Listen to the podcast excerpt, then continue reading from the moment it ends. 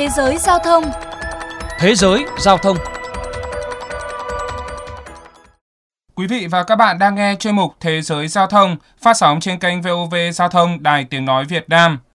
Mới đây, Cảng vụ Hàng không miền Bắc đã xử phạt một nữ hành khách 4 triệu đồng vì trên chuyến bay mang số hiệu VJ139 của hãng hàng không Vietjet hôm 19 tháng 6, khi chuẩn bị cất cánh, nữ hành khách được tổ bay nhắc nhở yêu cầu tắt điện thoại. Tuy nhiên, nữ hành khách này không tuân thủ, dẫn đến cãi vã với tổ bay. Nữ hành khách này sau đó đã được an ninh sân bay nội bài đưa xuống khỏi máy bay. Vì sự cố này mà chuyến bay đã bị trễ giờ khởi hành. Và đó cũng chính là chủ đề chính của chuyên mục Thế giới giao thông hôm nay. Mời quý vị và các bạn cùng nghe. Không chỉ tại Việt Nam, hàng không thế giới cũng có những trường hợp tương tự. Như vào năm 2017, một nữ hành khách Trung Quốc đã bị tạm giữ vì liên tục sử dụng điện thoại và máy tính bảng vào lúc máy bay cất cánh, bất chấp những cảnh báo từ phi hành đoàn. Hay mới đây, hãng hàng không Jet2 của Anh đã cấm bay vĩnh viễn một hành khách, nộp phạt tới 106.000 đô la Mỹ vì tìm cách mở cửa máy bay. Theo dữ liệu mới nhất từ Hiệp hội Vận tải Hàng không Quốc tế, trong khoảng 10 năm từ 2007 đến 2017, có 66.000 trường hợp gây rối trên máy bay.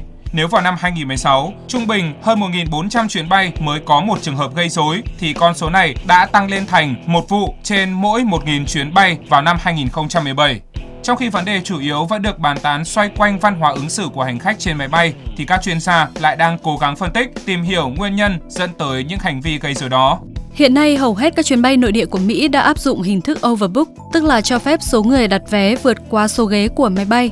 Khi một chuyến bay có số lượng hành khách quá mức quy định, sẽ có người phải tình nguyện hoặc bị ép buộc rời chuyến, đương nhiên có đi kèm với đền bù. Theo ông Andrew Robert Thomas, tác giả của cuốn sách Cơn thịnh nộ trên không, hình thức overbook giúp các chuyến bay không thừa ghế, từ đó tạo lợi nhuận tối đa cho hãng hàng không, nhưng bù lại rất dễ khiến cho hành khách có cảm xúc tiêu cực, chưa kể tạo thêm áp lực cho các tổ bay khi họ phải cố gắng mời một vài hành khách rời chuyến. Còn theo tiến sĩ Daniel Lieberman từ Đại học George Washington của Mỹ thì ông lại có góc tiếp cận khác. Hàng không hiện nay đang bó hẹp không gian bằng cách tăng số lượng ghế. Khi chỗ ngồi của bạn quá hẹp, các bó cơ sẽ căng lên, từ đó khiến não hiểu ra rằng ta đang trong tình thế phải tự vệ. Khi đó, con người sẽ dễ bị kích động hơn, gây nên những hành động mà thậm chí sau này ta sẽ phải tự hỏi tại sao lúc đấy ta lại cư xử như vậy.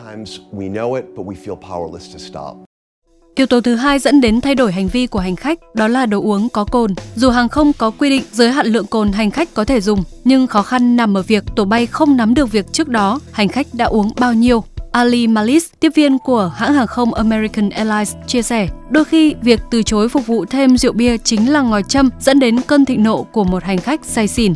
Tiến sĩ David Powell, chuyên gia y tế của Hiệp hội Vận tải Hàng không Quốc tế, thì chia sẻ. Nhiều người chọn đồ uống có cồn khi đi máy bay, đôi khi không phải do họ nghiện chúng, mà có thể do tâm trạng hồi hộp, áp lực từ trước khi đi máy bay. Tuy nhiên, hãy hạn chế bia rượu, còn nếu uống, hãy uống thêm nước để tránh những ảnh hưởng tới cơ thể như việc mất nước.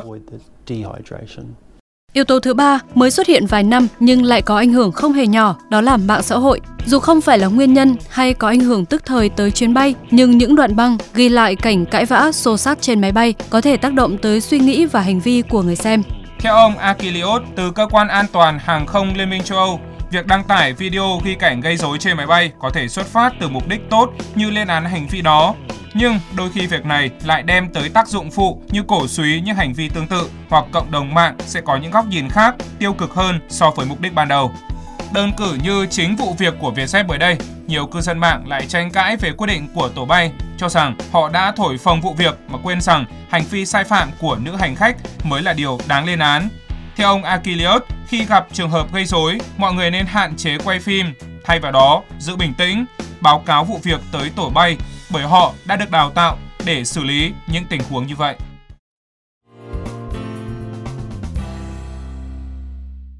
Thưa các bạn, qua những thông tin mà chuyên mục Thế giới Giao thông vừa cung cấp, có thể thấy hiện nay có khá nhiều yếu tố đang ảnh hưởng tới hành vi của những người đi máy bay. Tuy nhiên, trên tất cả, trình ý thức, văn hóa hành xử của chúng ta mới là yếu tố quan trọng nhất, thay vì cố chấp cãi vã vì những yêu cầu nhỏ nhặt như tắt điện thoại. Đơn giản là hãy chấp hành quy định và chúng ta sẽ có một chuyến bay yên bình và an toàn, không chỉ với bản thân mà với tất cả mọi người xung quanh. Đến đây chuyên mục Thế giới giao thông xin được khép lại. Hẹn gặp lại quý vị và các bạn trong các chuyên mục sau.